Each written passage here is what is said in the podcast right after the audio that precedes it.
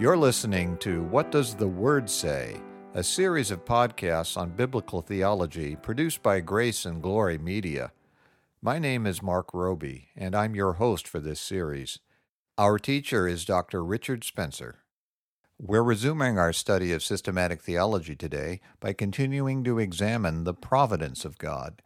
Dr. Spencer, last time we made the point that it is both illogical and unbiblical to think that God can control major things if he doesn't control the details of life. How would you like to proceed today? I'd like to look at some scriptures to strengthen and extend the scope of our argument that God providentially rules his universe. Very well, please proceed. There are many passages that tell us that God is in control of every aspect of our lives. Louis Berkhof gives a nice representative, but certainly not exhaustive list in his systematic theology. He gives 11 categories to illustrate God's providential control. His first category is sort of an umbrella that actually covers all of the others too, because he first points out that the Bible clearly teaches God's providential control over the universe at large, by which he means the physical creation and all of human history. To back up this claim, he first cites Psalm 103, verse 19, which says, quote, The Lord has established his throne in heaven, and his kingdom rules over all. Uh, that verse implicitly makes an important point. When we think of God's providence, we need to think of Him ruling over His creation. He has a throne in heaven and a kingdom. And as Psalm 19, verse 1 tells us, all of creation declares His glory. I agree, that's an important point. God is not an impersonal force, he is a person, the king of the universe. Berkhof also cites Ephesians 1, verse 11, which says, In him, referring to Jesus Christ, we were also chosen, having been predestined according to the plan of him who works out everything in conformity with the purpose of his will. And since this verse is speaking about God's plan of salvation, it's clear that when it says everything, it's speaking about human history, both collectively and individually. Absolutely.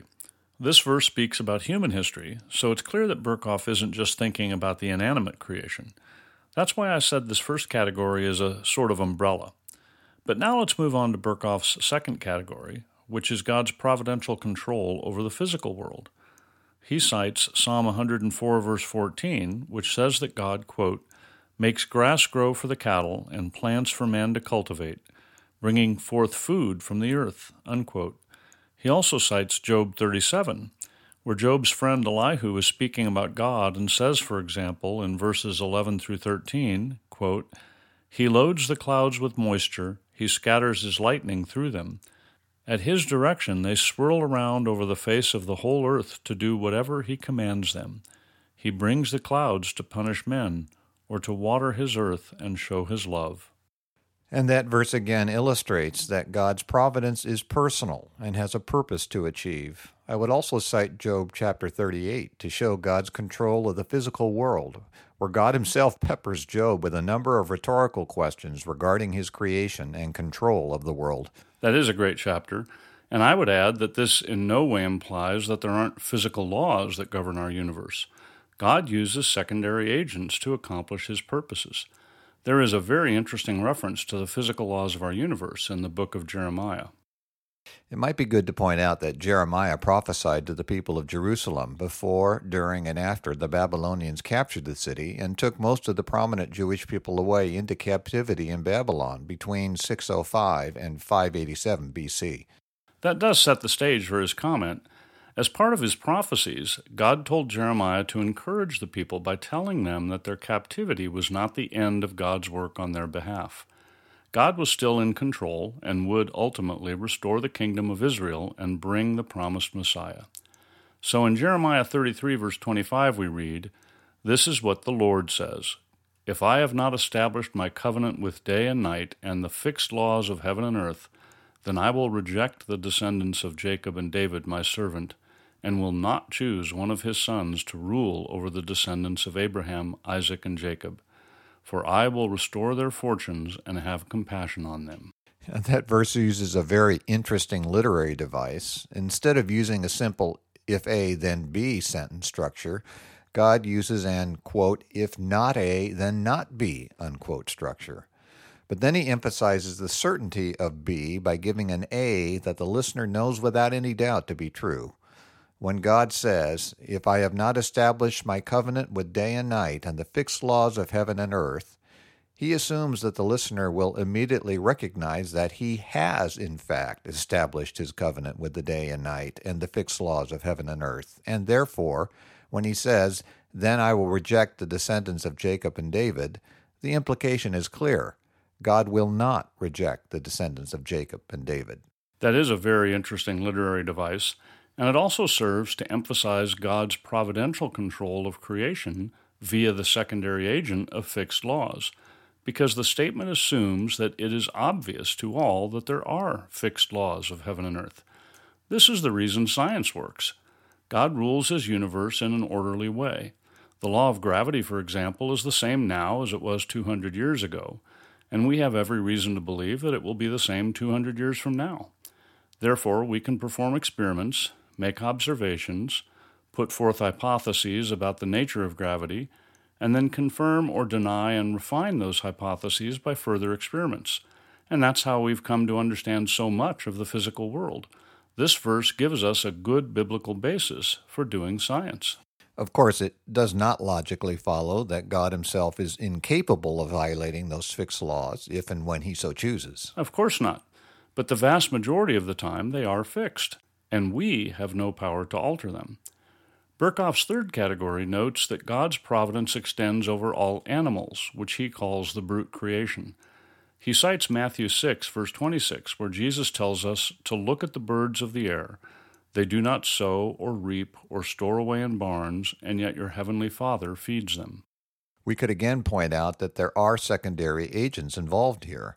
Plants have to grow, and the animals themselves have to go and find the plants and eat them. It isn't that God comes down and puts the food into their mouths. It is important to constantly take note of God's use of secondary agents.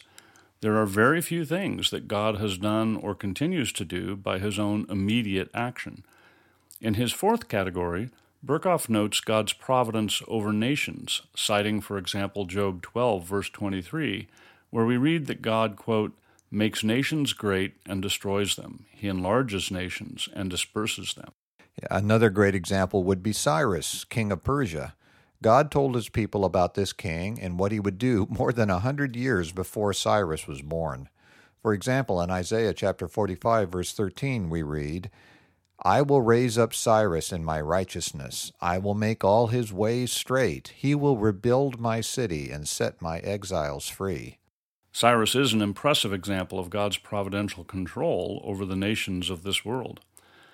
Berkhof's fifth category is God's providence over man's birth and lot in life, and he cites Psalm 139, verse 16, where we read that, quote, Your eyes saw my unformed body.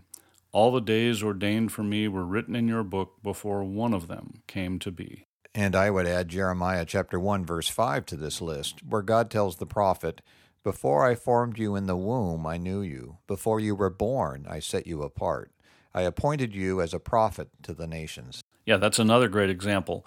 And it isn't just the prophet Jeremiah that God knew before he was conceived. We read in Ephesians 2, verse 10, that we are God's workmanship, created in Christ Jesus to do good works, which God prepared in advance for us to do. Unquote. God has prepared work for each one of us in advance, and He can only do that if He has control over the details of our lives. For his sixth category, Berkhof notes God's providence over the successes and failures of men, and he cites Luke 1, verse 52, where we're told that God, quote, has brought down rulers from their thrones, but has lifted up the humble. I would again want to add a verse to the list. We read concerning Joseph's time in an Egyptian prison in Genesis chapter 39, verse 23, that, quote, the warden paid no attention to anything under Joseph's care, because the Lord was with Joseph and gave him success in whatever he did. And in Proverbs 21, verse 31, we read that, quote, The horse is made ready for the day of battle, but victory rests with the Lord, unquote. There are many other verses we could cite as well, but it's clear that the Bible teaches us that all success comes from the Lord. Berkhof's seventh category is that God is sovereign over apparently accidental or unimportant events, and he cites Proverbs 16:33 and Matthew 10 verse 30, both of which we looked at in our previous session when we made the point that there are no chance events. His eighth category is God's providence in the protection of the righteous. The most important verse he cites there is Romans 8 verse 28, which says, "And we know that in all things God works for the good of those who love him, who have been called according to his purpose." That's a familiar and very comforting verse for Christians. But it isn't that all things are in and of themselves good, but that they all work together for good, but only for those who love God and have been called according to his purpose. Yeah, that's an extremely comforting verse. God takes care of his children. And Berkhof's ninth category is God's providence in supplying the wants of God's people. Now, I must point out that he is using the word want in an old fashioned sense here. He's really speaking of those things which we need. And to support this, he cites Philippians 4, verse 19, where the Apostle Paul told the believers in Philippi that, quote, My God will meet all your needs according to his glorious riches in Christ Jesus. And of course, one of the most famous verses in the Bible is Psalm 23, verse 1, which says, The Lord is my shepherd, I shall not be in want, which is again speaking about things we need, not all of our earthly desires. We also read in Psalm 84, verse 11, quote, For the Lord God is a sun and a shield. The Lord bestows favor and honor. No good thing does he withhold from those whose walk is blameless. And amazingly, it isn't just his chosen people that God cares about. Jesus himself commanded us in Matthew chapter 5 verses 44 through 45, quote, "Love your enemies and pray for those who persecute you, that you may be sons of your Father in heaven." He causes his sun to rise on the evil and the good, and sends rain on the righteous and the unrighteous. Yeah, that is incredible. Berkhof's 10th category is God's providence in answering prayer. And to illustrate that point, I would cite one Old Testament verse and one New Testament verse. Uh, I'm going to guess that the Old Testament verse is 2 Chronicles chapter 7 verse 14, where God tells Solomon, "If my people, who are called by my name will humble themselves and pray and seek my face and turn from their wicked ways. Then will I hear from heaven and will forgive their sin and will heal their land. That is exactly the verse I had in mind. And in the New Testament, I would cite Matthew 21, verse 22, where Jesus tells us that, quote, if you believe, you will receive whatever you ask for in prayer, unquote. And then finally, Berkhof's 11th category is God's providence in the exposure and punishment of the wicked. I'm surprised that Berkhof doesn't also mention God's providence in the full and complete salvation of his chosen people. I am as well, so let's take the liberty of adding that ourselves. In Matthew chapter 25, verses 31 through 46, we read about the final destiny of all people. Jesus tells us in verses 31 through 32 that, quote, when the Son of Man comes in his glory, and all the angels with him, he will sit on his throne in heavenly glory. All the nations will be gathered before him, and he will separate the people one from another, as a shepherd separates the sheep from the goats. And then in verse 46, we read that those who have not trusted in Christ, quote, will go away to eternal punishment, but the righteous to eternal life. And that verse shows us the end toward which God's providential control of this world is headed. There are only two possible eternal destinations heaven or hell. We must see our need for a Savior, repent of our sins, and trust completely in Jesus Christ to be saved. That is the most important decision any human being makes. What will they say to God's glorious offer? The secular view of history is that it is not controlled by anyone and it has no ultimate purpose. We're just animals that live out our lives and then disappear from the scene. But that is not the truth. And God has given all of us more than enough information to know that it isn't the truth. Which is why even people who don't claim to have any faith in God speak of people who die as being, quote unquote, in a better place and things like that. They know that person still exists in some way. And that is also why people fear death so much. They know in their heart that they will be judged. And so the biblical view of history takes into account the fact that history is linear.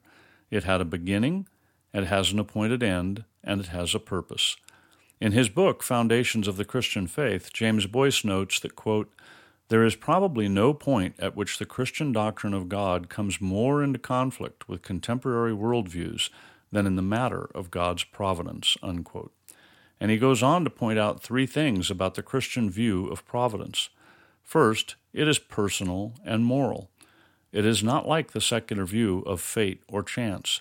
There is a personal God who rules his creation and deals with us as moral creatures who can be justly held accountable for our actions. Yeah, and even for our thoughts. Yeah, you're quite right. We're told in Hebrews 4, verse 12, that, quote, the Word of God is living and active, sharper than any double edged sword. It penetrates even to dividing soul and spirit, joints and marrow. It judges the thoughts and attitudes of the heart. Unquote. And God's Word is a reflection of His character. It isn't just that His Word judges in some abstract way. God Himself will judge our thoughts and attitudes in a very concrete way on that day which is obvious given the fact, for example, that Jesus told us in Matthew chapter 5 verse 28 that anyone who looks at a woman lustfully has already committed adultery with her in his heart. In other words, we will be judged as having broken the commandment to not commit adultery. Very true. In addition to saying that providence is personal and moral, Boice makes two more points about the Christian view of providence. He says, secondly, that providence is specific by which he means that God deals specifically with individual people in our different individual situations. Which goes along with providence being personal. What's the third point that Boice makes? That God's providence has a purpose. It is directed toward a specific end. Which is why you said that history is linear. Exactly. And now that we've given an outline of the biblical data regarding God's providence and made some general comments about the nature and purpose of His providence, I think we're ready to dive in a bit deeper and look at the doctrine systematically. But we're out of time for today, so I'd like to remind our listeners that they can email their questions and comments to info at whatdoesthewordsay.org, and we'll do our best to respond to them. You've been listening to What Does the Word Say? brought to you by Grace and Glory Media, and I'm Marc Roby. In our next session, Dr. Spencer will continue to examine God's providence, and we hope you'll join us. The session you heard today is available, along with all other sessions, in the archive on our website at whatdoesthewordsay.org. We also have a free book available to you entitled Good News for All People, written by Reverend P.G. Matthew, founder and senior minister of Grace Valley Christian Center. To request your free copy of this excellent summary of the biblical message of salvation, go to whatdoesthewordsay.org.